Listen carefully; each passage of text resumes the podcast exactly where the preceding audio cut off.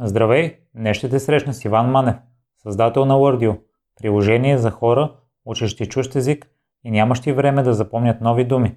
Чрез него ще можеш да правиш това в движение, без да докосваш телефона си. Можеш да използваш кода на примеримите 30 OFF за 30% отстъпка за Presentation Leader Masterclass на Християн Стоилков, където ще получиш всичко, което ти е нужно за да планираш, структурираш, създаваш и изнасяш впечатляващи презентации – ще се радвам и да ми напишеш мнението си за това как мога да подобря подкаста за теб. А сега те оставям с банката.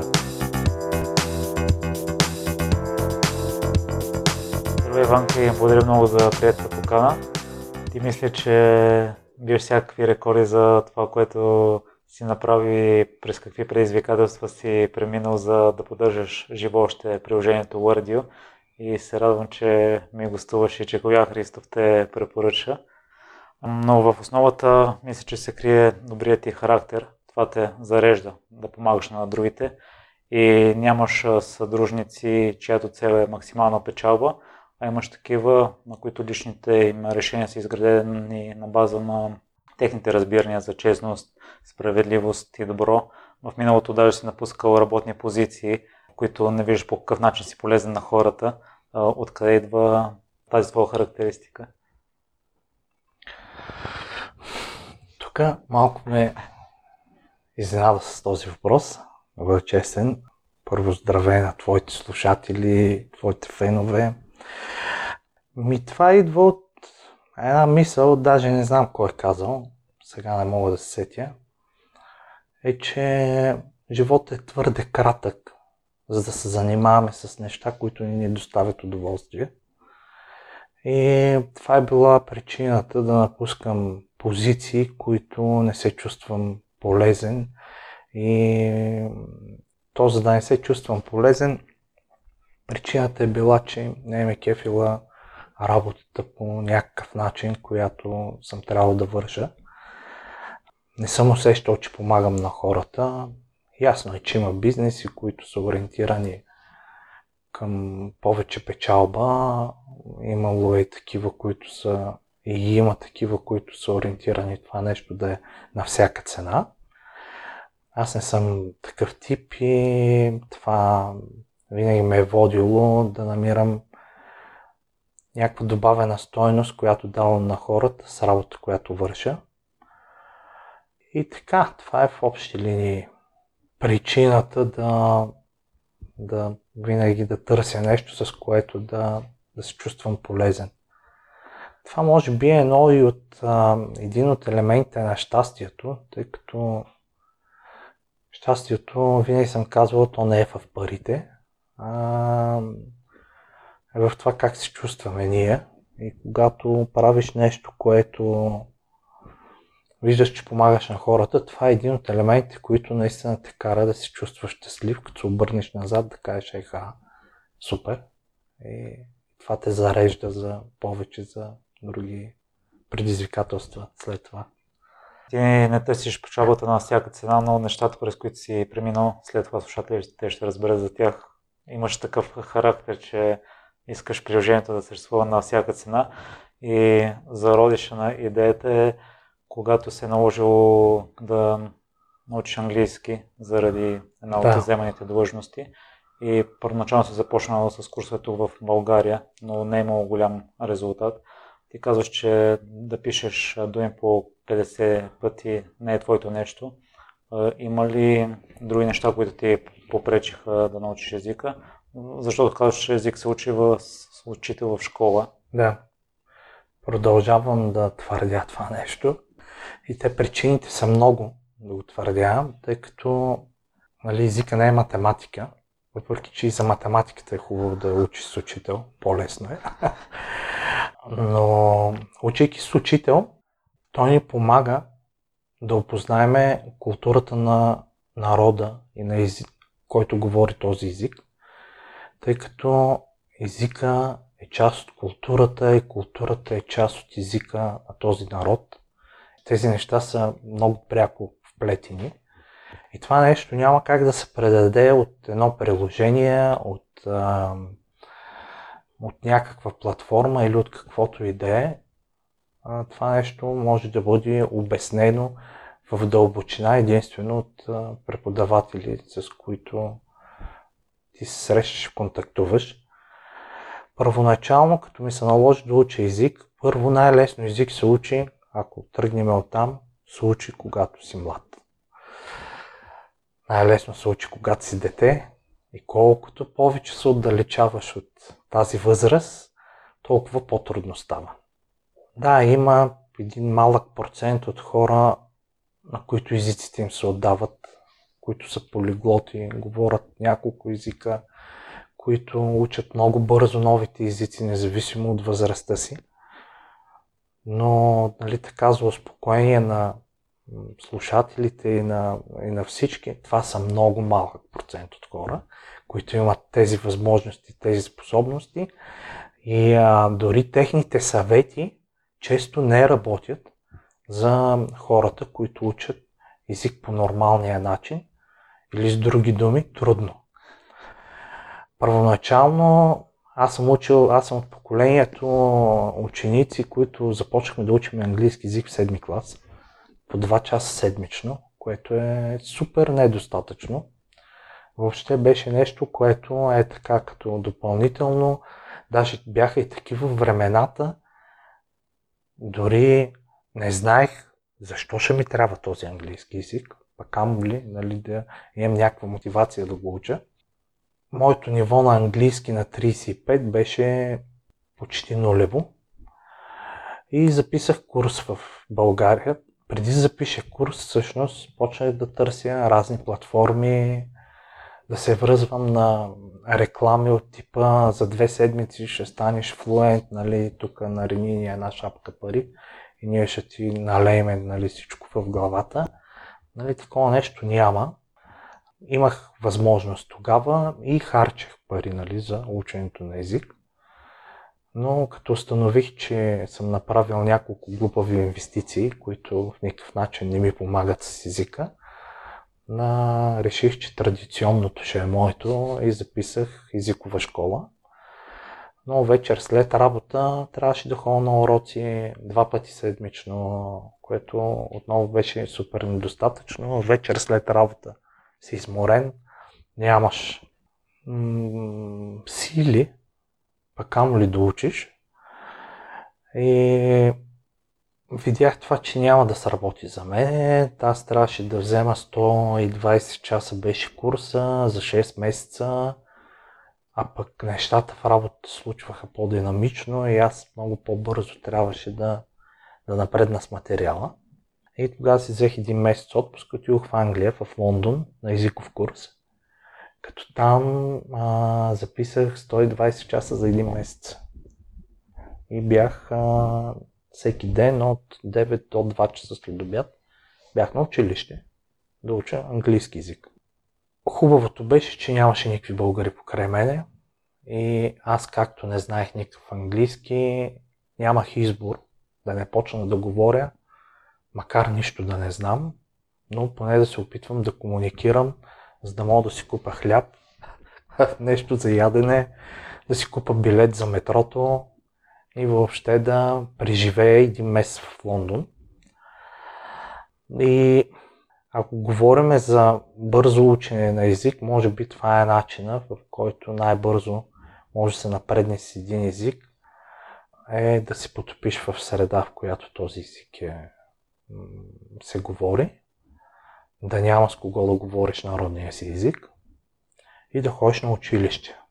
Тоест, ако ги съчетаеш тези три неща, език можеш да се научи в рамките на 3 месеца. Но си е доста трудно. Преди да ми разкажа английската култура, тъй като намекна, че това е важно да я познаваш, майка ми има подобно желание на твоето. Може би не да стигна до такова високо ниво на английски. Тя иска просто да разбира някои думи, да разбира съобщенията, които излизат на компютъра, във Фейсбук, ако види някое видео или някое съобщение, да може да го разбере. И тя от отдавна иска да се запише на курсове, но причините, които ти изтъкна Ванка я спират. Има два варианта. Един е да ходи след работа, а другия е да ходи в събота и неделя. но по-голям бройка часове. И в такъв случай за нея няма да остане време за почивка. Та, какво би посветвал един такъв човек, който иска да знае английски на базово ниво, просто да разбира изреченията? Ами всяко нещо си има цена. И цената не е само пари, а цената е и времето, което трябва да намериме, да отделиме. Още като почнахме да правим Wordview, още на ниво идея направихме едно проучване. Какво е най-трудно при ученето на език.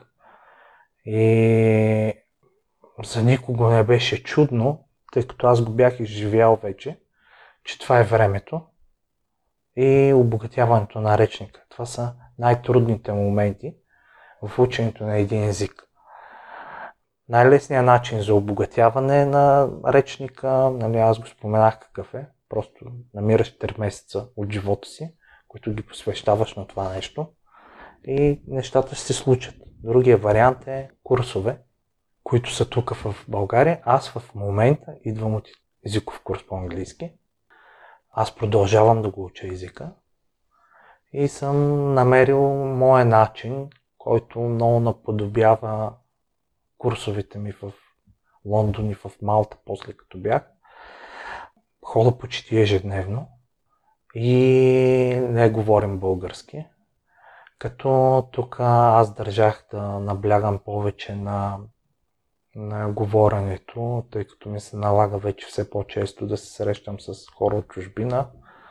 Въпреки, че го знам езика, разбирам на 90% какво се казва и какво говориме. Все още с говоренето не съм толкова добър, винаги ми липсват някакви думи. Но просто трябва да намери начин да се посещават такива курсове и това ми е съвета към нея.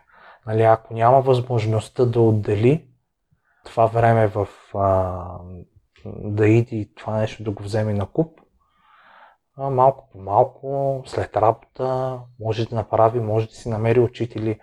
Има много онлайн вече преподаватели, които можеш чрез Skype. Тези преподаватели може въобще да не са от България, да не са български, да не говорят български. Те знаят как да преподадат езика, как да ти помогнат да разбереш думата.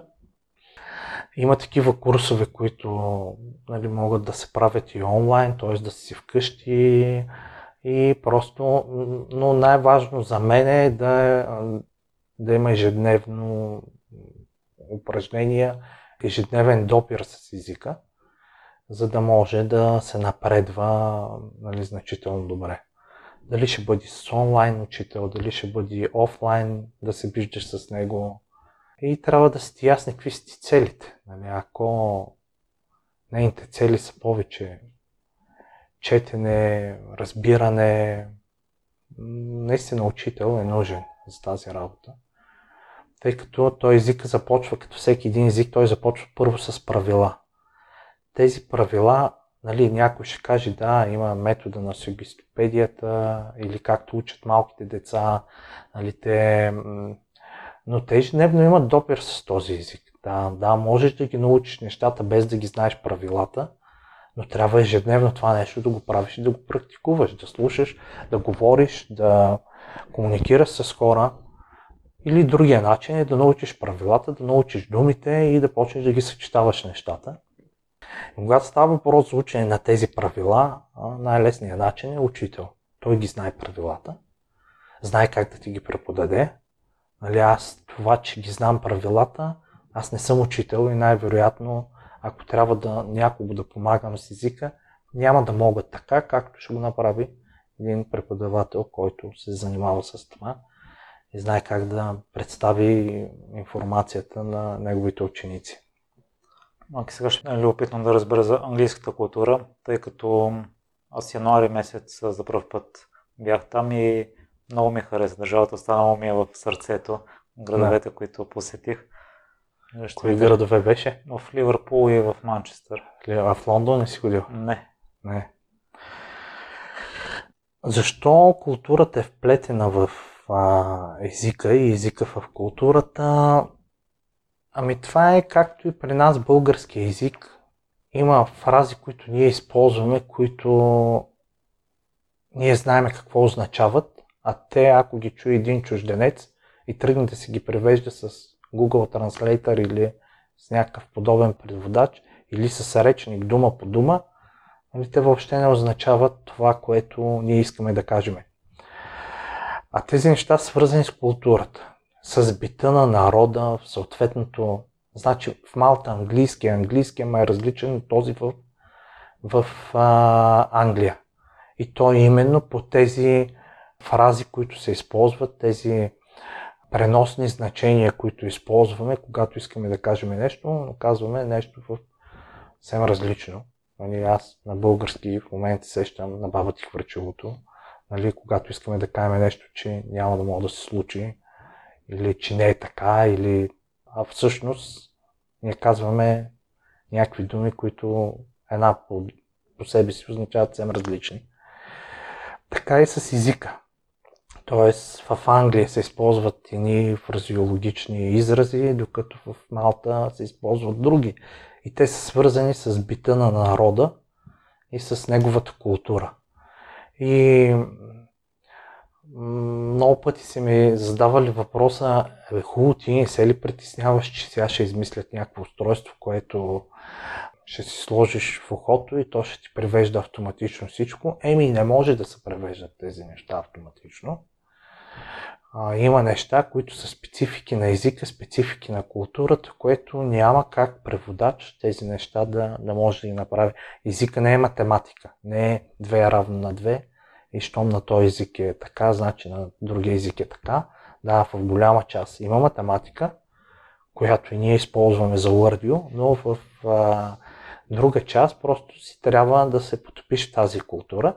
Тук отново казвам значението и на преподавателя. Това е човек, който може да ви предаде тази култура, да ви обясни защо това нещо се прави по този начин, защо друго нещо се прави по друг начин, защо така се казва, какво са имали в предвид, откъде идва историята на тази фраза. Нали, когато ние сме вече запознати с историята на тази фраза, ние сме наясно защо това нещо се случва така и защо казвам именно това което в буквален смисъл означава нещо друго, но каква е идеята на това, което... Примерно интересни факти, които аз научих там е, примерно защо шофират а, наобратно от нас. А всичко това се води от рицарските двубои, които са правили на времето. И рицарът държи копието в дясната страна, в дясната си ръка. И той така язди от лявата страна, за да може копието му да е от близката страна на противника, с който нали, се срещат двамата един с друг. И когато влизат автомобилите, те просто запазват този начин на движение. От лявата страна се движат а, нали, хората, така че от дясната страна ръката ти да е свободна, да можеш да, да нападаш а, рицара нали, в двубоя, нали, там рицарски турнири и така нататък, които си правили. И от там това нещо остава а, и това нещо се въвежда в последствие, се пренася в а, пътищата и в движението и в а, начина им на шофиране и, и така нататък. Другото интересно, което научих, беше за мивките в а, Лондон, където бях.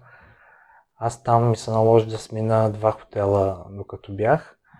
И в двата хотела чешмата е два крана, които са с два чучура, които са някъде около 25-30 см един от друг. И единият тече гореща вода, гореща вода, от другия тече студена вода. И пускаш двата крана и от едната страна е ледено студена, от другата страна е адски гореща и тази вода не се смесва. Нали? И си чуеш как да се измиеш или да измиеш прибори нещо и така нататък, които си ползвал. И беше за мен супер загадка. В общи линии аз миех със студена вода, защото горещата е твърде гореща, нали, за да може да се ползва.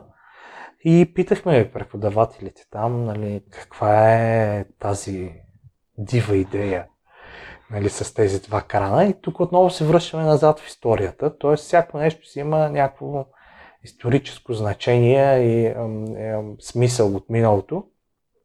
На времето, още когато не е имало чешми по домовете, по къщите, не е имало течаща вода, хората са сами или да се върнем пак примерно в рицарското време. А, нали, по филми съм го виждал след това и съм си го обяснявал.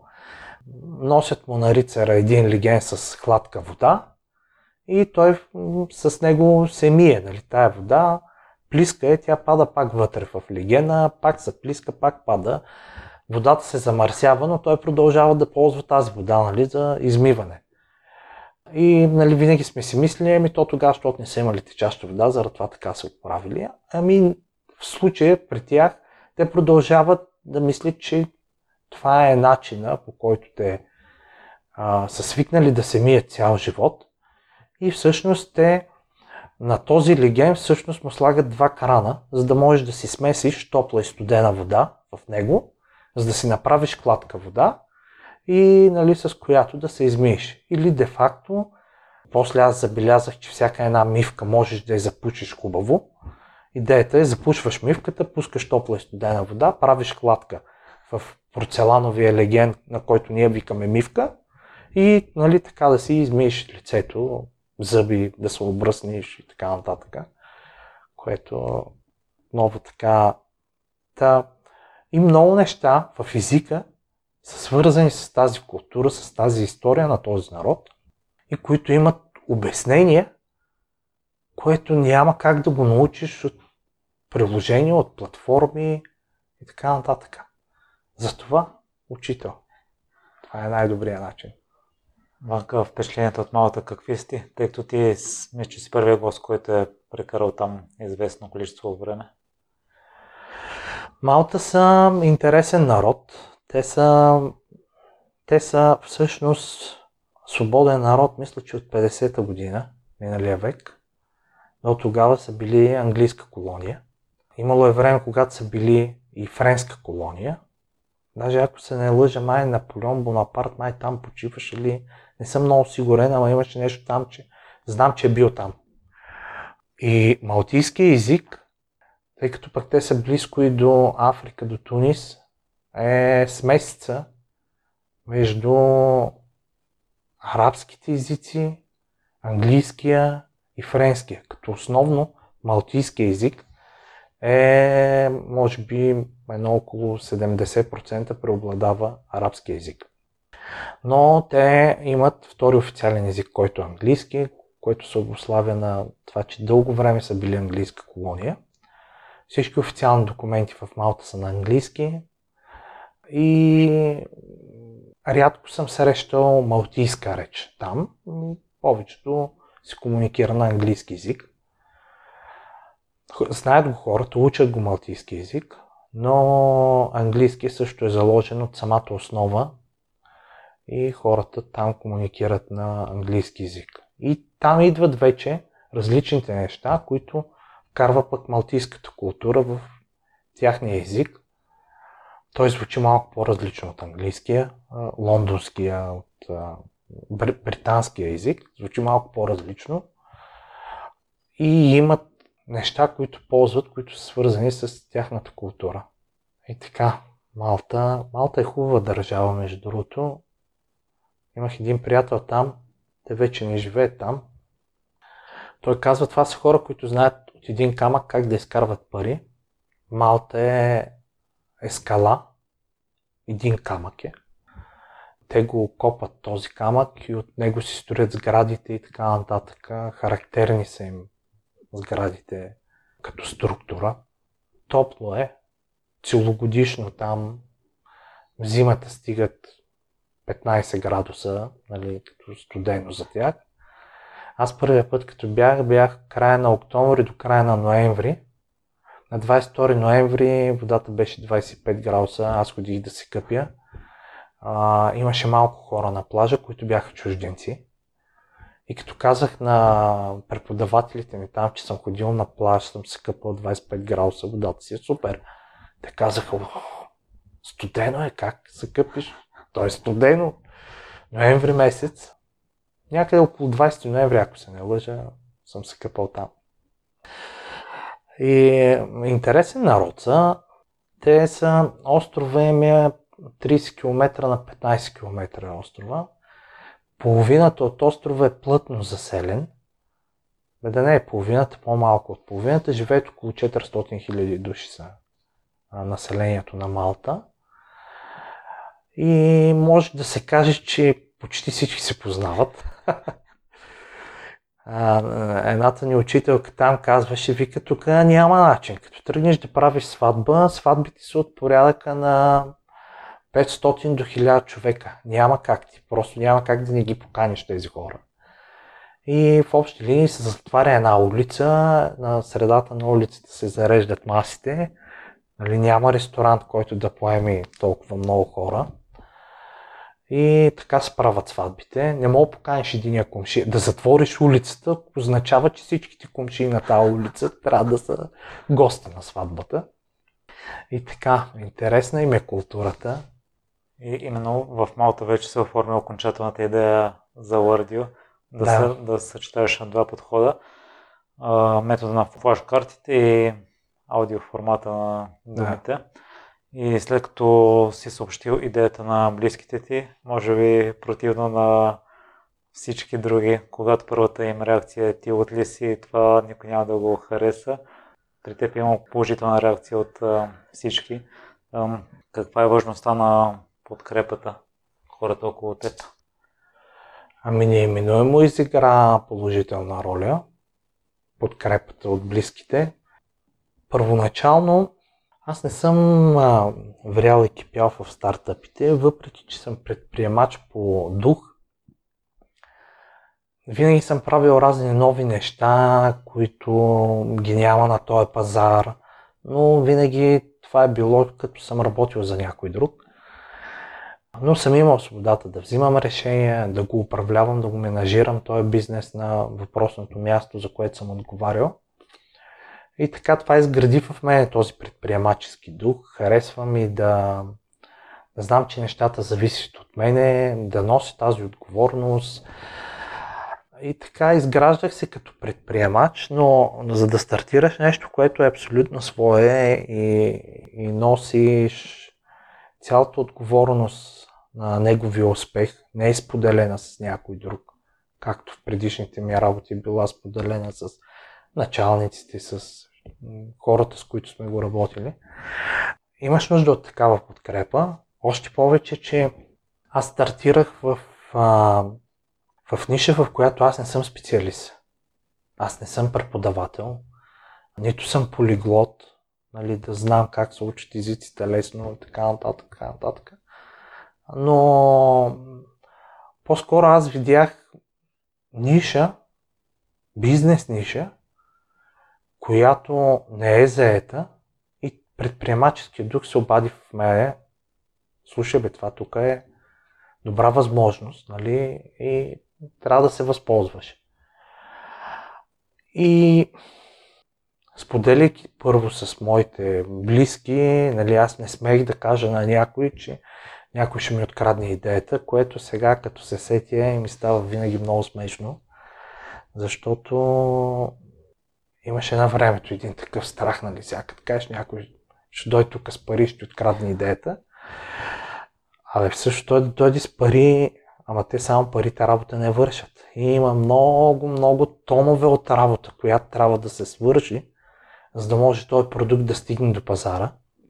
И това, че някой ще ти чуе идеята, в най-общия случай и в най-добрия случай, ако те на хейти е супер, че поне ще имаш някакъв конструктивен фидбек, нали, за който да се закачиш и да видиш какво трябва да промениш, нали, за да направиш идеята още по-добра и още, по, още повече стойност да носи.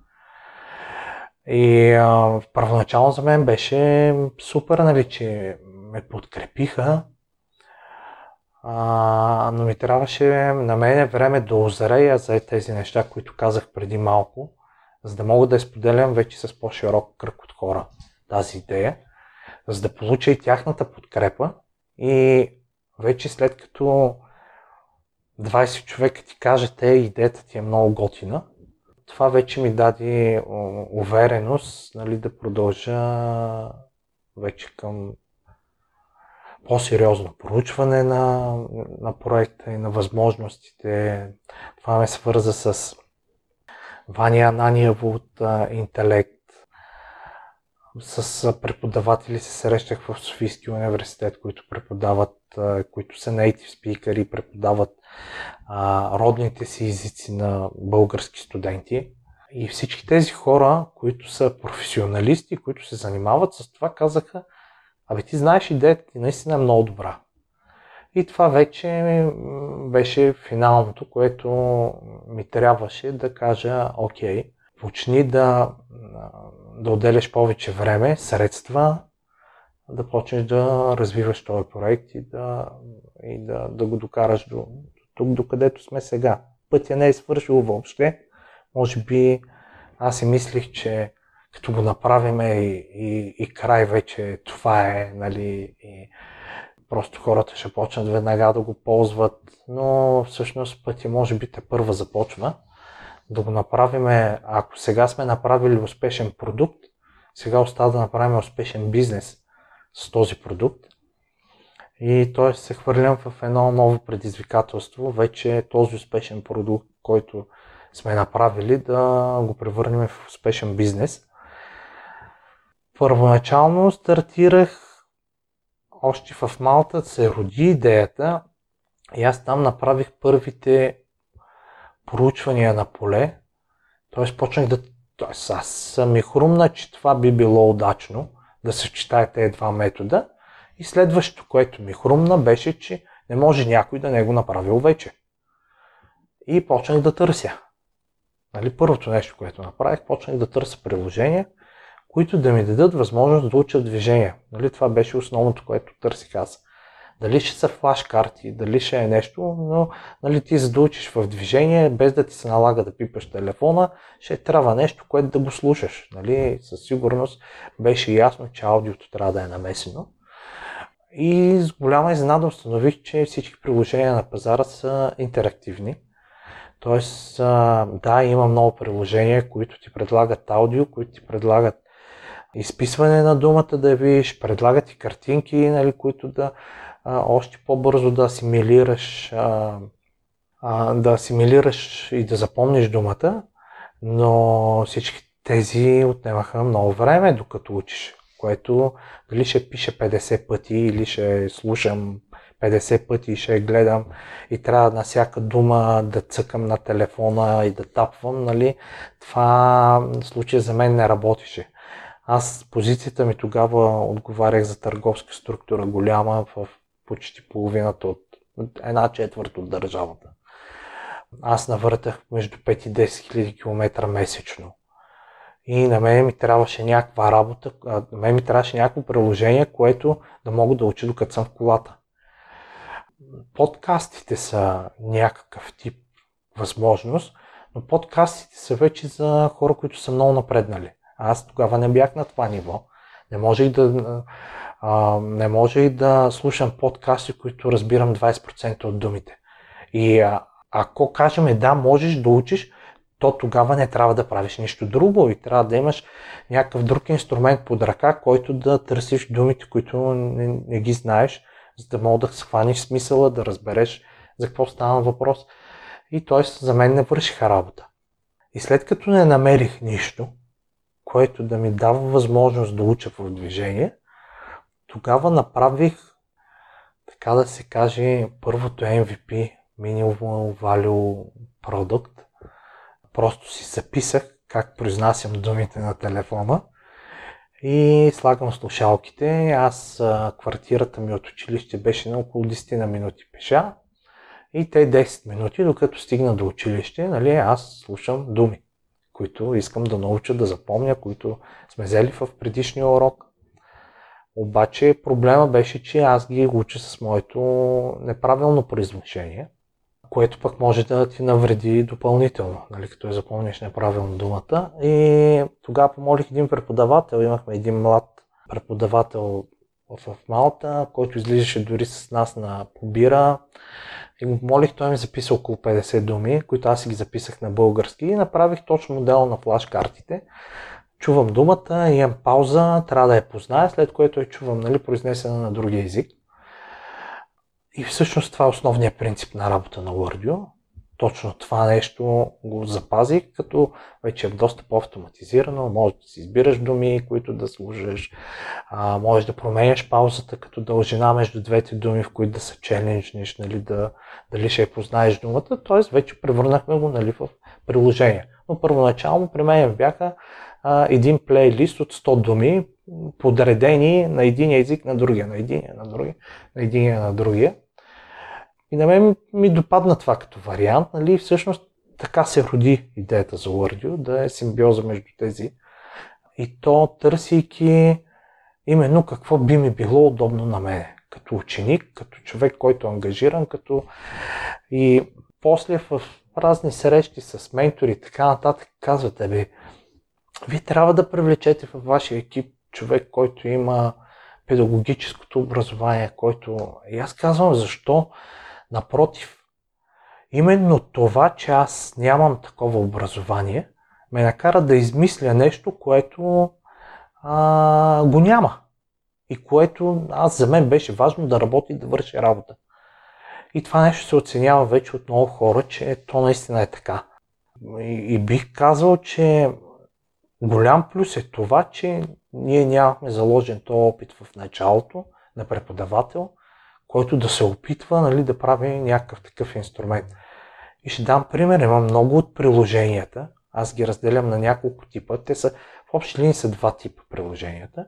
Едните са, които точно искат да, да направят процеса, да преповторят процеса на учене, който правят преподавателите и по някакъв начин да изключат преподавателя изобщо от този процес. Нали, те ти поднасят курсове, сега ще учиш това, сега ще учиш това, сега ще учиш това, така, така, така. По някакъв начин ти поднасят информацията, както би ти е поднесъл един учител, но те никога не могат да, да повторят учителя, защото в крайна сметка технологията ги ограничава много. И другата част са именно такива, които са Vocabulary Building Apps, които ти помагат за обогатяване на речника, в която група сме и ние, но всичките те са интерактивни. И т.е. аз трябва да отделям време, нали, има някои, които са на принципа на флашкартите, но те карат сам да си правиш флашкартите. Което пак е време. Защо трябва да ги правят тези флашкарти, като някой може ги даде на готово, нали, примерно. И така, много неща гледах да избягвам, които за мен бяха неудобни в стотиците приложения, които съм тествал и които съм видял. И в общи линии аз всичко, което за мен беше защо по дяволите това нещо са го направили така, то е неудобно за един човек, който учи. Не знам какви са им тяхните мотиви. Вероятно, защото много седи някой преподавател отзаде. И аз такива неща съм избягвал. И това пък даде така е много, много изчистена система, която карахме нали, за учене на думи. И всъщност Wordview е един допълнителен инструмент, който помага, когато учиш език. С Wordview език няма да се научи. Wordview не е речник, нямаш опция да търсиш една дума, за да си я преведеш. Има много такива речници. Нали, нямаше нужда да слагаш, защото всеки ми казва, що не сложиш тук да потърся думата, да видя коя е. Абе, има толкова апове, в които това нещо, функцията на този ап не е тая. Ако го претрупаш, има такива апове, които вече са опитали код, са сетили да го сложат като функции. И ти в един момент влизаш и вече се чудиш, абе как точно това да ти помага? Али как точно ще ми помага? Той има хиляди функции, ама аз сега кое трябва да правя? Дали трябва да правя всичките? Нали почват да ти изникват и ние е такива съвсем спонтанно и ние е такива въпроси в главата. И това води до едно объркване. И примерно ако ти не го ползваш ежедневно този ап, отваряш го, почваш да се чуеш, уф, сега това къде беше, нали? Докато ако искам да видя една дума как да се преведе, има Google Translator веднага, влизам в него и той само за това, простичко е, да видиш една дума как се превежда. Нали, защо аз да повтарям Google Translator? Няма смисъл. Нали, то е направено. Направено е просто, симпл е. Хората влизат, копваш си текста, пействаш го там и виждаш какъв е превода му. А, нали, моята идея е, и пак казваме, примерно това Google Translator е инструмент, който да ти помага да преведеш даден текст. А на Word идеята е да помага да учиш, а не да превеждаш нали, даден текст. Да, аз ползвам Google Translator много редовно, но аз го ползвам с друга функция. Когато тръгна да уча, нали, ползвам Word и хода на уроци. Това е. В началото си е съчетавал работата с а, работа по приложението, с а, ангажиментите вкъщи. Даже е имал неприятен а, здравословен проблем с едното дете, което е продължило две години. По какъв начин в домашна обстановка приеха това, че си изключително заед? Ами, отрази се, със сигурност се отрази, но като си се хванал на хорото, трябва да го играеш до края. В общи линии аз намирам супер сериозна подкрепа от семейството ми. Не само от хората, с които живея ежедневно, но и от близки, познати, нали, роднини, майка, сестра и така нататък. Намирам много подкрепа. Имало и случаи, когато се е налагало да дойдат да ми помагат, за да мога аз да си върша работата. Но те осъзнават, че идеята ни е да все пак да... Нали, това, това е пътя към успеха. В смисъл, ако някой си мисли, че е лесно да успееш и че това не изисква някакви жертви, ми не, не е така. Аз съм впрегнал моите деца също да ми помагат с този проект. Те в крайна сметка трябва да знаят откъде идват парите, трябва да се учат да се трудят. И така, примерно, сина ми се занимава, изживява се като влогър. И тъй като прави някакви клипчета, свързани с игри, които той играе, което аз не го намирам за нещо вау, но пък той доби ни умения да може да, да прави самите видеа, че ми изчезна думата в момента от главата, да, нали, да режи, да, да ги сглобява, нали, така че да направи, да слага допълнителни елементи към тях, така нататък. И аз реших, че това са супер възможности и той има задачата да поддържа YouTube канала, който имаме, правейки видеа за различни части от самото приложение, как се учи и така нататък. Дъщеря ми пък, примерно, се занимава с поддръжката на сторитата в Instagram и в Facebook.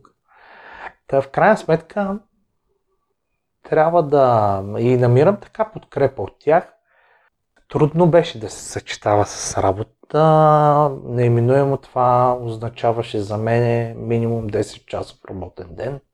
8 часа съм някъде другаде, минимум 2 часа на ден, съботи, недели, както дойде, в зависимост от изискванията, от нуждите. Всичко първите години съм правил сам, изграждане на бранд, на социални профили и така нататък. Вече имаме над 70 хиляди последователя в Instagram, Twitter, в, имаме добре развит Twitter канал, добре развит Instagram канал. И така, не е лесно и това нещо изисква време и изисква внимание, но в крайна сметка знаем защо го правиме и имам сериозна подкрепа от семейството в тая насока, което само ме радва и ми дава допълнително желание да наистина да докараме нещата до успеха. Изисква и пари и първата финансова помощ си е получил от майка си, да. която си е инвестирал в програмисти, които да ти напишат приложението. Но за съжаление след около година на теб не ти е харесало и се наложило на ново да започнете. Аз съм чувал, че като правиш някакъв продукт, който е насочен за клиенти, не е важно на теб да ти харесва, а, на тях. Та, Ванка, кое те накара въобще да не искаш да продължиш да работиш с програмисти с това приложение, което те бяха написали? Ти спомена, че не е важно на мен да ми харесва, е важно на клиентите да харесва, да се харесва. Ами, всъщност, В случая аз съм най-потенциалният клиент на Wordio, тъй като аз направих това приложение, свързано с моите болки, които съм изпитал при ученето на чужд език. Видял съм къде е най-големия проблем според мене, за мене и направих приложение, което да решава тези проблеми. И тъй като съм минал през стотици приложения, не знам дали има по-голям критик от мене на, нали, на приложение. И ако на мен не ми харесва, значи не става. За да го пуснем на пазара и на маркета, това нещо трябваше да ми харесва на мен. Пак по пътя се учих, тъй като аз не съм управлявал подобни проекти, не съм работил с програмисти преди. Аз имам една теория такава, че човек по принцип като дадеш някаква задача, тя не е моя теорията, може би, не знам. Нямам представа. Ама дали съм е чел някъде или просто съм стигнал до нея. Когато му възложиш на човек една задача, той търси най-лесния начин да я направи според а, това, което се очаква от него. Което е нормално. И всеки го прави по този начин. Нали, ако ти кажа, донеси ми чаша вода, няма да идиш до комшията да вземеш чаша вода, а ще ми донесеш от най-близката чешма. Но ако ти обясня защо трябва да идиш до комшията да ми донесеш чаша вода, вероятно ще го направиш. Тоест, когато поставяш едни задачи да работиш заедно с едни хора, е много важно да е ясно защо това нещо се прави, защо трябва да го направим по един малко по-труден начин. И това е нещо, което аз бях пропуснал с тези първи програмисти, които работих. Не, че те вероятно нямаше да се справят, но имаше много неща, които те ми казаха, бе това не става така по този начин и аз им вярвах, нали? тъй като това беше в интерес на истината, беше втори проект, който работих с тях. Преди това имах един опит за направа на една телевизия, а това е един друг стартъп, който, който не беше успешен, но то така се минава през неуспехите, нали, за да стигнеш до правилното. И, а, и всъщност аз бях работил с тях и в общи линии бях доволен от тях, но имаше неща, които аз не знаех и те ми казваха начина по който за тях е по-лесен. Но е имало начини да стане малко по-трудно за тях, да има горе-долу същия ефект, но да е горе-долу същия, т.е. да е по-добър ефекта и да и е нещо, което примерно за мен е и за един потребител, а аз имах ясния поглед на потребителя, това нещо нали, ще е важно и ще е ценна, ценна характеристика, която е важно да има. И те като ми казват това не става и аз съгласявам, окей, окей, окей. После кандидатствахме за едно европейско финансиране по иновации и конкурентно способност програмата. Там те ти дават едни пари да си развиеш проекта, но аз бях стигнал до едно ниво и трябваше да спра да го развивам, защото ако ги развия те неща, докато ме одобрят по програмата, после няма да мога да взема пари за тях. И уж програмата щеше до 3 месеца да има резултати. Аз как дай, че справим за 3 месеца, нали, да изчакаме програмата, после като вземем финансиране, нали, ако вземем финансиране, ще можем така много по-масштабно да продължим да работим, нали, да развиваме проекта. И към този етап имаше единствено приложение за Android бяха направили, което работеше тотално зле. Обаче тази програма се проточи 11 месеца. И в тези 11 месеца аз записах в софто ни курс по дигитален маркетинг, който вече ми стана ясно, че хората няма да казват вау и да ми свалят приложението. И че те първа ще трябва да развия бизнес след това с с това приложение. И всъщност видях, че много неща от нещата, които съм искал е можело да станат. Това нещо го научих в софтуни. И че много неща трябва да се променят в това, което сме направили. И след 11 месеца излезнаха резултатите от програмата, съответно не ни стигнаха точките. Всъщност бяхме одобрени по програмата, бяхме с 79 точки, последния, който взе пари, беше с 81. И аз им казах, окей, пичове, ще... вече знам какво искам точно, дайте ще го правим, продължаваме го правим. Те ами ние сега сме много взети, сега няма да можем. Най-добре някой друг да намериш някой да се включи в проекта. И така намерих си и други програмисти, с които все още работиме заедно, част от проекта, много харесват и ще работиме за напред заедно с тях. И те казаха тежката присъда, ние това вместо да го коригираме, ще ни е по-лесно да го напишем наново. И така, това беше второто пренаписване на апа. След това сме го пренаписвали още два пъти. Целия. И, и така, забавление в общи линии.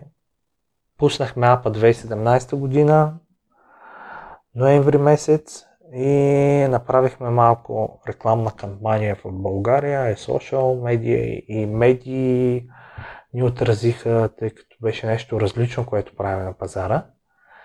В сравнение с стандартните онлайн бизнеси, нали, ние бяхме нещо съвсем различно.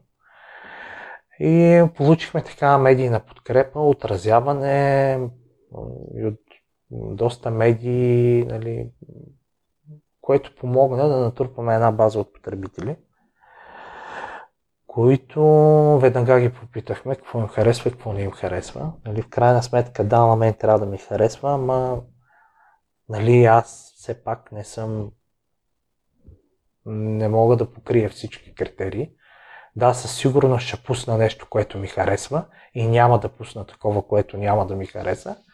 Но там нататък вече попитахме хората, които са го свалили, които го ползват, а, дали са разбрали нашето послание, дали са разбрали какво искаме да целиме, че искаме да е пасивно ученето, може да се учи в движение и така нататък, така нататък. И много хора бяха разбрали. Получихме много критична обратна връзка, която ни помогна да стигнем до тук, където сме сега. И редовно в общи линии на 3-4 до 5 месеца правиме поручване сред нашите потребители и ги питаме какво им харесва, какво не им харесва, какво искаме да подобрим и така, за да можем да отговаряме на това, което искат хората. Като същевременно, да, променяли сме неща много, но запазваме основната идея и основния фокус.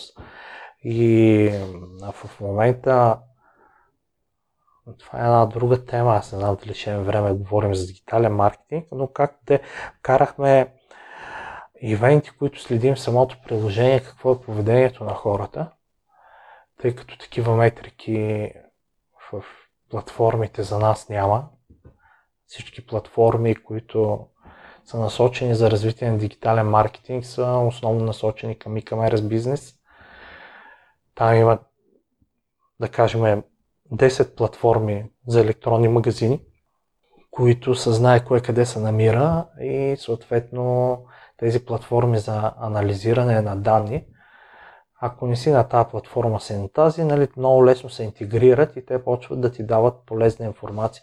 Но това с саповете няма как да се случи.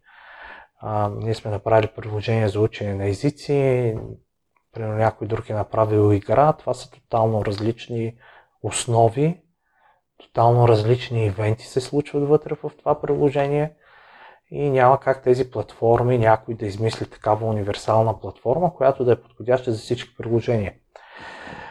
И това доведе, като видяхме, че малко насляпо действаме, не знаем какво се случва, какво правят тези хора вътре, дали го ползват това приложение действително по начина, по който искаме, какво да подобриме, как да подобриме. И Карахме над 60 ивента, които следиме вътре в приложението и с които следиме поведението, които ни помагат пък вече да правиме машин learning модели, които на база това поведение може да познават много неща, така наречените predictive модели, които ни отварят една друга страница и една друга допълнителна стойност на, на продукт, който сме направили. Тъй като, примерно, живота на един клиент при нас е със сигурност повече от две години. Човек, който учи език, който ни ползва и ние знаем, че ни ползват, имаме такива, те ползват приложението вече повече от две години. Голяма част, голяма да не е, една част от тях почват да плащат на 5-6 месец след като са ползвали приложението, тъй като ние даваме първоначално над 1200 думи абсолютно безплатно. И ако е по-начинаеш потребителя, той докато ги научи тези думи минава време, след което вече нали, плаща, за да си отключи останалите нива и съдържание, което и предлагаме. И всъщност, ако ние стартираме на даден пазар, ние ще трябва да чакаме минимум 5-6 месеца, за да знаем в месец едно дали сме се справили добре с нашите рекламни кампании и така нататък и така нататък. И тук идва ролята на тези предиктив модели, които в много ранен етап на нас ни казват какъв тип потребители сме привлякли с тези реклами. И ако те не са хората, които учат езици, а са просто някой, който го е свалил, защото чисто от любопитство, нали, няма намерение да учи език. Нали, това не са хора, които ние харчиме пари, за да достигнем до тях ние много бързо няма нужда да чакаме 5-6 месеца да видим, че не сме събрали, не сме рекламирали пред правилната аудитория, а ние много бързо можем да разберем и да променяме тези неща, докато стигнем до, до това, че да, виж, да виждаме, че ние привличаме хора, които наистина ще учат с нашето приложение и то ще има някаква стойност за тях. И това е нещо, което в ап в България знам. Не са много аповете, които са произведени тук в България, които хората се опитат да маркетират навсякъде. Знам, че никой го няма. И, и това е едно друго предимство, което пък а, би дало спокойствие на инвеститорите, които търсиме в момента, че знаеме какво правиме и че няма да харчиме глупаво парите, които търсиме като инвестиция. А винаги ще търсиме най-доброто, да можем да, да максимизираме и да направим. То от една страна за нас е важно да стигаме до правилните клиенти, защото не искаме да даваме стойност. И за нас са важни това да стигаме до правилните хора. Няма смисъл Примерно има в Google едни така наречени универсални кампании за приложения. Пускал съм такива кампании и забелязвам, че приложението се сваля в, през малките часове. Примерно някой докато си цъка някакви игри и му излиза реклама на нашето приложение. Дали по погрешка сваля, но в крайна сметка тези хора нямат правилното поведение. Те не искат да учат език или това в момента не им приоритет. И всъщност няма смисъл ние да харчаме пари за такъв тип реклами и да достигаме до и да казваме, ние имаме хиляди инсталации или знам какво си, знам що си, но те инсталации да няма активни потребители след това. Преди да стигнем до инвеститорите, ще те върна преди повторното пренаписване. За първ път чувам нещо подобно от моя гост. Ипотекирали сте жилището, за да го направите. И отделно от това, през голяма част от развитието на Wordio сте били на загуба. То това вкъщи по какъв начин се приеме интересно да разбера. Под голяма част от времето, тая голяма част още не е свършила, т.е. ние не сме на печалба и няма как да сме на печалба на този етап. И нали, не сме ипотекирали жилището за това. Жилището беше ипотекирано, просто рефинансирахме кредита. Тоест ни отпуснаха малко повече пари, тъй като стоеността на жилището не беше оплатнена, така да се каже, с този заем, който бяхме теглили. И просто това ми даде един допълнителен ресурс от средства, с които да вече да направим това ново пренаписване на приложението и, и въобще да докараме до, до този етап, да почнем да търсиме, да имаме направени широка, широки бета тестове. Имаме над 50 000 сваляне на приложението от над 170 държави, като основно потребителите са ни от България, тъй като най-популярни сме тук от заради медийно присъствие, заради реклами, които сме насочвали предимно тук, за да можем да комуникираме по-лесно с потребителите какво им харесва и какво не. Отделно България бих казал, че е труден пазар, да намериш тук плащащи потребители на приложения. А, има такива. Нали, аз а, винаги съм си мислил, че ние сме хора, които няма да плащат. Извинявам се на всички потребители наши, които плащат приложението. Да, има български потребители и не са малко, които имат културата да изданието, че безплатните приложения не вършат работа. И че ако искаш нещо, което да ти дава стойност, неименуемо за това нещо седи някакво съдържание, седи някакъв труд, който струва пари.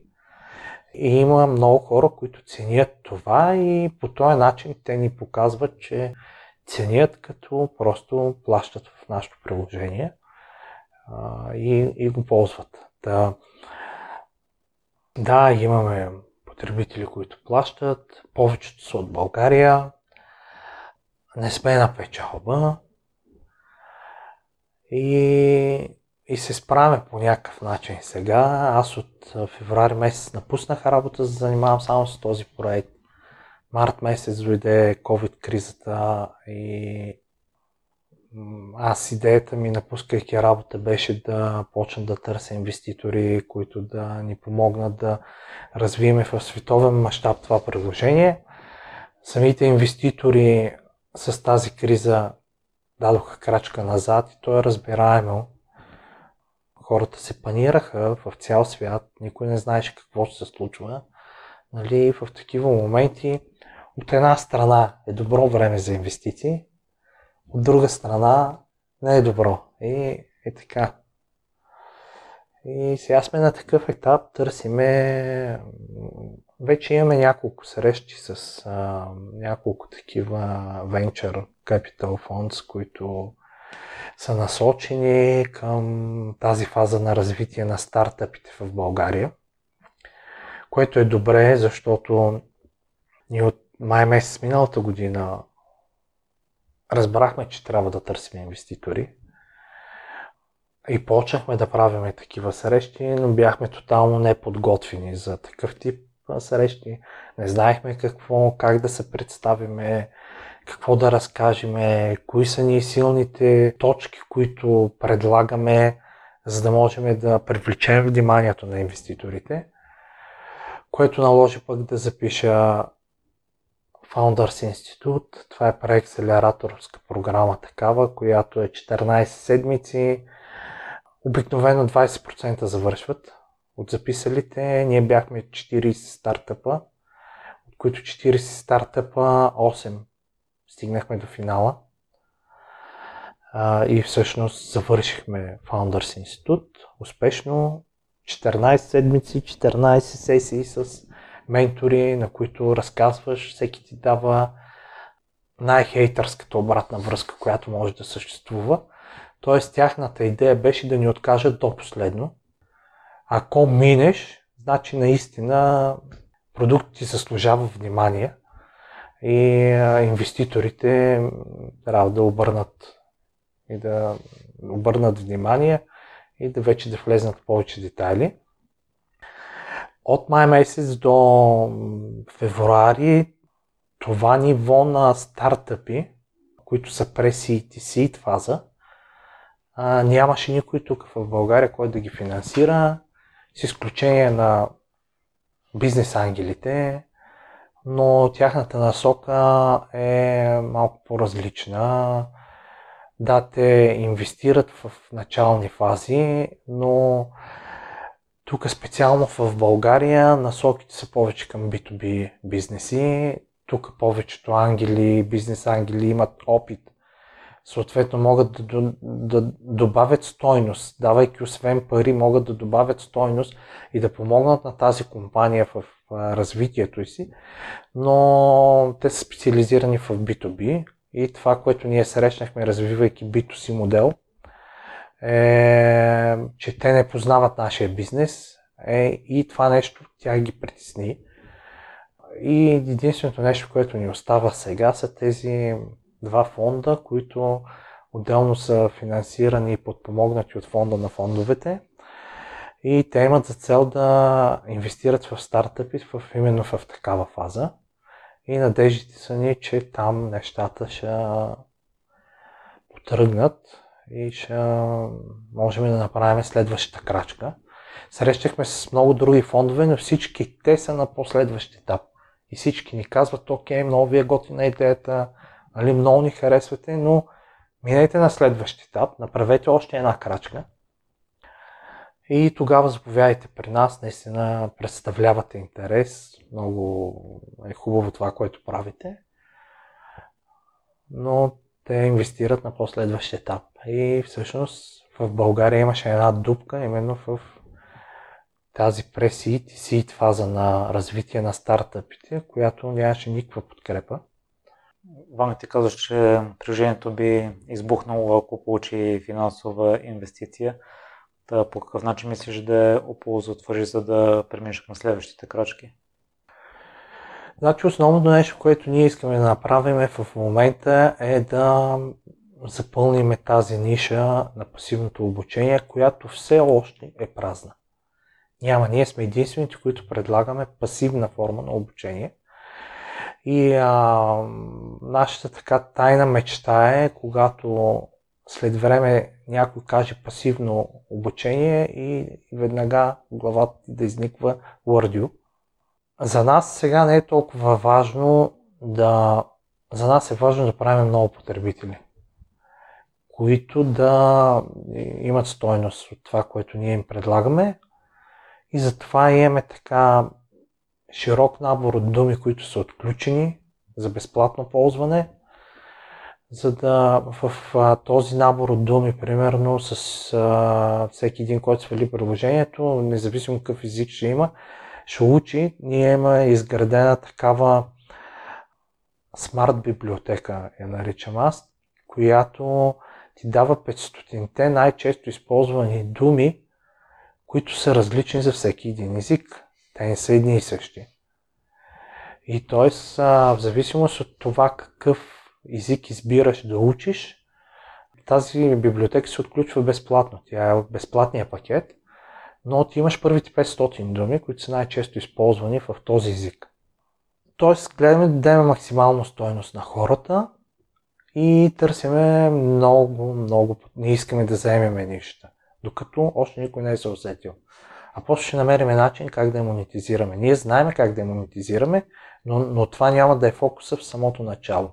Самото начало няма да, да изкарваме пари, а по-скоро първо да завземеме този така наречен от някои учители нали, по менеджмент, така наречен този синокиян. Нали? Аз не бих казал, че е синокиян, но но е нещо подобно. Да кажем някакво море сред океана, който море все още никой не е отишъл да скъпи на него. Ванка, вижда се, че имаш огромна вяра в приложението.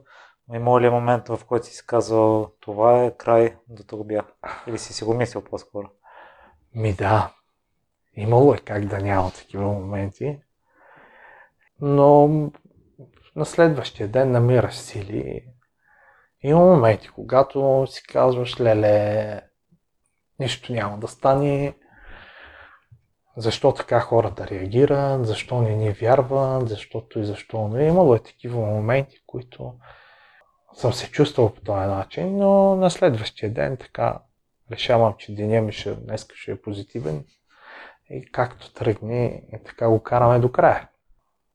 Имах един менеджер, той даже в момента ни е част от advisory борда, с който съм работил с този менеджер, той така казваше, абе, то ако е лесно, всеки ще го прави.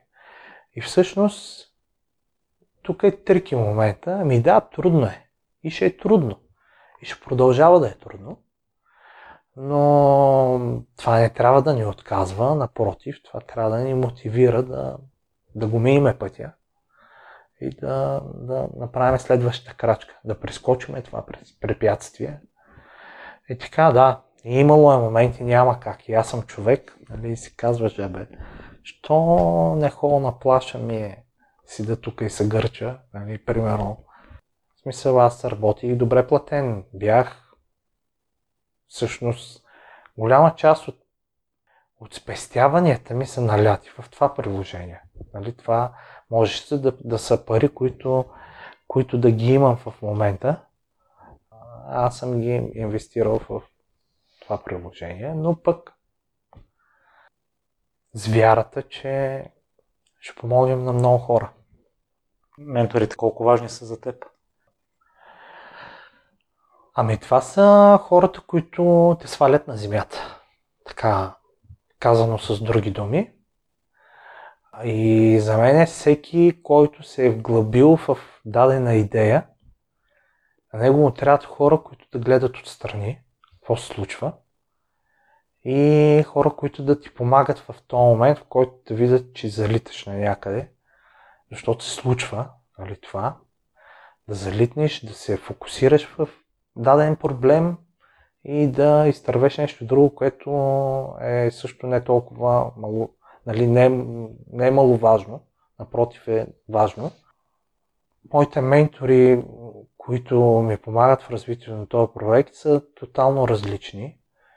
Един е Ваня Ананиев от Интелект, която е основател на езикова школа и агенция за преводи, на която темата на дипломната работа е била свързана с методи за учене и за паметяване и така нататък. Първият човек, който ми подаде ръка и каза, че има много хляб и идеята е супер яка. И често си, си говоря аз с нея, тъй като тя има другия поглед. Нали, за мен е важно все пак да, да, да не се отдалечавам от учителите и да, да поддържам винаги тази топла връзка с тях, тъй като ние правиме инструмент, който те могат да ползват, който да помага на техните ученици. Не както на времето аз като питах как да ги уча, ми казват пиши 50 пъти, нали? просто може да ми кажат има едно приложение, така се казва, което ти помага да, да учиш думите по-лесно без да губиш време за това, докато правиш нещо друго и така нататък. Втория ми ментор е преподавател в УНСС и водещ лектор на редица обучения, свързани с продажби, маркетинг и така нататък. А, има няколко книги, които е написал, учебници, които са във връзка с а, продажби, маркетинг, нали, развитие на търговски структури и така нататък. С него се запознах в една от предишните ми работи, където просто беше наето обучител да ни помага в развитието на търговски структури. И в последствие на няколко обучения се засякохме, нали, той ме е обучавал мене, а, след което станахме приятели, почнахме се виждаме по набира, много доста неща да обменяме. И той така много ме е колчвал нали, така, тази модерна думичка. Всъщност никога не е ми казвал това го прави, това не го прави, или това е по-добре, това не е по-добре и, и, и да ми дава насоки и напътствия. Неговата безценна помощ е, че задава винаги точните въпроси. Тоест, той ме кара да мисля, а аз си намирам отговорите и респективно това са моите решения. Обожавам да се виждам с него, да пиеме по бира и да си говориме и той да ме разпитва. И по този начин той ме менторства доста добре и ми помага да, да развивам бизнес в правилната посока. Той не знае верните отговори. Верните отговори ги знам аз, т.е. аз трябва да ги намеря. Той просто ми помага с въпроси, с които да стигна до тях. И третия ментор е такъв, който сме работили преди. Бил ми е началник, визионер голям, който вижда отвъд хоризонта. И също е изключително ценно да разговарям, когато имам възможност с него, тъй като е много краен и винаги се оказва прав в прогнозите, които прави и които също ти помагат да развиваш един бизнес, знаеки какво, какво може да се случи, какво може да не се случи, как да се направи, как да се отнес, отнасяш. Той е безпардонен, защото е супер много начетен, супер много знае и за него му е много лесно да говори с всеки, защото в повечето случаи знае повече от тях. И в този смисъл е безпардонен, когато сгрешиш, просто няма да ти го, нали, ако ви, че тръгваш неправилно, няма да ти го спести, което е помощ абсолютно. Ванка, вече споменахме за важността да познаваш културата на езика. Ме ми се иска да ни запознаваш и с културата на Wordio, откъде идва името и интересното лого с маймунка. Името аз го измислих, като идеята беше да намеря нещо, което да да не е заето първо. Държах да е една дума, тъй като имахме преди едно работно заглавие Words Meda. Един вид думите значат, но на мен не ми харесваше това. И исках да е нещо, което да е, да е по-простичко, по-лесно за произнасяне. И всъщност Wordview е симбиоза, отново, от две думи, Word и аудио. Като на аудио махаме първите две букви, нали, това е диото, което остава от отзаде. А, в италиански язик, после намерих, word Dio е бог на думите. Dio е бог, нали, много хора така го свързват, колко ни е божествено приложението. Но всъщност истината е, че е от симбиоза от думите Word и Audio, което всъщност е основата, което представлява самото приложение. Логото, още в самото начало, като тръгнахме да търсиме финансиране от а, акселераторите, които бяха 2014-15 година, които предлагах финансиране, и те тогава ни казаха, ами хубаво ви е идеята, ама той има други приложения, направете го и тогава елате при нас, пък ние всъщност не трябваше пари да го направиме. И това така много ме разочарова тогава. Може би е бил един от тези моменти, за които преди малко пита. Нали, в крайна сметка, ние за да го направим това, имаме нужда от тая подкрепа но те не видяха така голям потенциал на този етап, дали не разбраха, че ще правим нещо, което е различно. Но в този момент бяхме намерили един дизайнер, който, за да можем да се представим пред тези акселератори, каза, че ще ни удари едно рамо. Дарин Димитров се казва невероятно талантлив. В момента мисля, че някъде в Штатите е и бачка за големи компании невероятно талантлив дизайнер. И той така казаше, нали, пое при сърце нашия проект и нахвърля десетина екрана като идея и самото лого с маймунката. Нали, беше изцяло негова разработка. После, като ние не можахме да намериме финансиране, аз като почнах да го финансирам сам приложението, разработки и така нататък, свързах нали, отново с него, но ми поиска непосилна цена за дизайн вече, за да завърши цялото приложение. И аз му съвсем приятелски, аз се имам с него, невероятен талант е, пак казвам, и го помолих а, поне да, дали ще мога да ползвам това, което е направил към момента и той каза, да, да, да, нямаш никакви проблеми. Нали, това, което съм направил пробоно за вас до този етап е ваше си. Ползвайте го. И така, остана неговата част и емоция и, и неговия талант е в логото и в част от екраните все още има неща, които са елементи, които бяха негови предложения и които запазихме.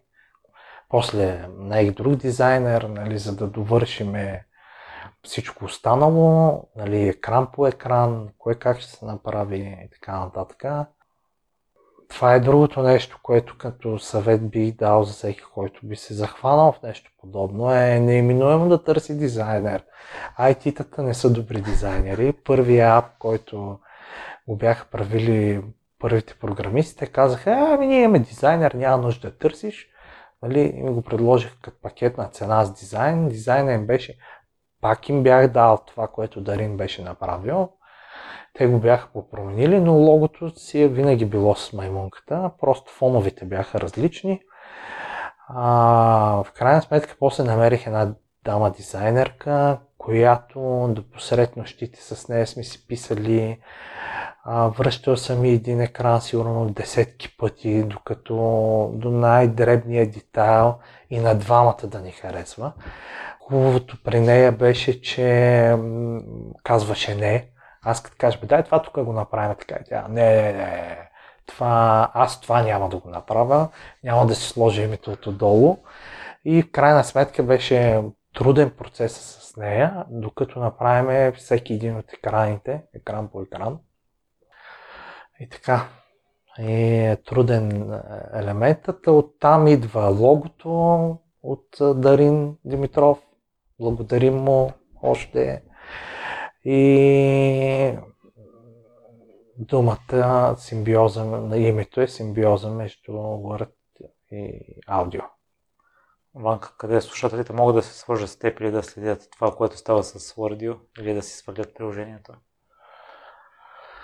Във всички социални канали, просто като се напише Word, повтарям с double D, с двойно D, излизаме в Google, да напишете Word, нищо друго няма да излезе, ние излизаме на челни позиции. В Facebook сме под името Wordio, в Twitter сме под името Wordio, в Instagram сме под името Wordio и навсякъде и в App Store-овете сме под името Wordio, нали, като се напише в търсачката, нашето предложение, приложение излиза.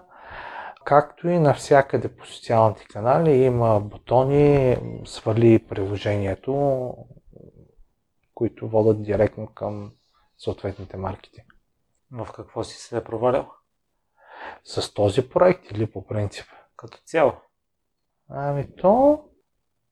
Имам няколко неуспешни проекта, но не смятам, че са чак пък провали. И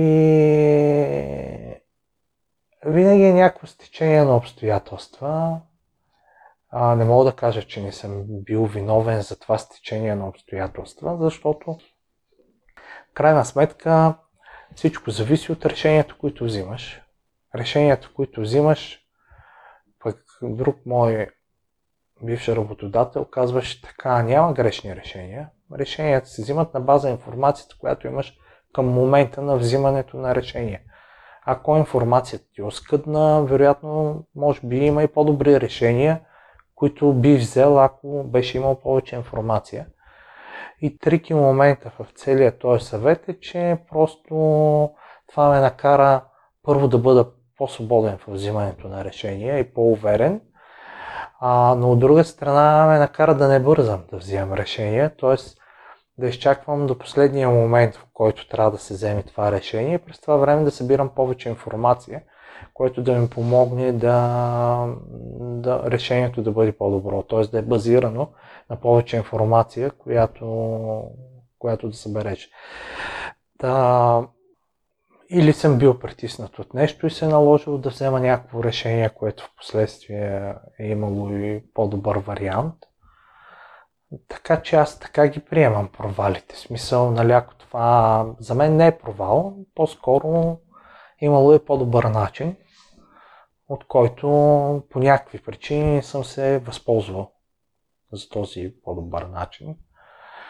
Примерно аз споменах преди за телевизията, просто не бях проучил пазара, хвърлих се да правя нещо, идеята беше супер яка. А, вече има няколко такива подобни платформи, но те ги направиха самите телевизии. А аз се срещах и с BTV, с Нова, дали ни им подсказах, не знам какво се случи. Ама в крайна сметка не инвестирах там едни пари, които в крайна сметка ги загубихме. Нали, можахме да ги изкараме. Да, да, просто не бях събрал достатъчно информация. Тя идеята беше супер, просто телевизиите не искаха да подкрепят такъв тип а, платформа. Незнайно защо. Може би, защото си направиха техни след това. Но ние имахме готова платформа много преди Voyo, много преди а, Nova Play и те пак не ти дават това, което беше там идеята, защото на Voyo не можеш да гледаш на, а, нова телевизия. Нали? Пък идеята ми беше хората да могат да гледат онлайн телевизия, всички програми, където и да са по света. И така. В момента има, имат вече приложения TV Go, които ти дават такава възможност. Е, такава беше и моята идея, която я реализирахме, но която не проработи. Това са провалите, са свързани с това, че си взел ние решения без достатъчна информация. Ако би имал повече информация, вероятно решенията ще да бъдат други и нямаше да бъдат този провал. Но аз не, не мисля за тях като провали, а по-скоро опит, много ценен опит. и така. Кой смяташ, че е най-ценният урок, който получи от тези опити? Ми, да не спирам да мечтая. Дори и нищо да не стане с Wordview, вероятно нещо друго ще ме хрумни и нещо друго ще направя. Както се случат нещата, може и повече неща да направя. Ванка, с какво се гордееш най-много? Ами с децата си. С какво да се гордее човек? В смисъл... Сестра ми често ме базика, като се видиме напоследък, как и вика най-малко ти дете с големите уши, визирайки маймунката на Лърдио. Та, да, и този проект е като малко дете и с него се гордея също. На мен ми харесва много. Така, трудно е. Много време съм вложил и много усилия. Нерви не бих казал. В общи линии трудно се нервирам. Това се научи да ценя и да не обръщам внимание на малки детайли, когато малкият ми син се разболя, в общи линии спрях въобще най-ценните неща в живота са да живееш спокойно, да се обичаш с семейството си и няма по-важни неща от това. Близките, да се виждаш, да се чуваш. В крайна сметка, това е живота. Благодаря много за днешното участие, Банка, и аз ти пожелавам нещата да се получат а, с Wordview, а не с друго приложение, тъй като е видимо, че даваш толкова стойност и се използва от държави почти от цял свят. А аз и ти мислиме, че аудиоформата е бъдещето и е най-удобен за учене. Така че пожелавам най-бързо време да се намериш един акселератор и наистина да изстреляте приложението на следващия етап. Да, благодаря много и аз пожелавам успех на твоето начинание. И от такива неща има нужда, определено. И успех на всички твои слушатели. Благодаря. Благодаря ти, че остана до края. Ако този епизод е вдъхновил, изпрати го на трима приятели. А ако искаш да споделиш мнението си с мен или да ми дадеш препоръка, пиши ми във Facebook страницата на Непримиримите подкаст. Усмихнат ден ти желая!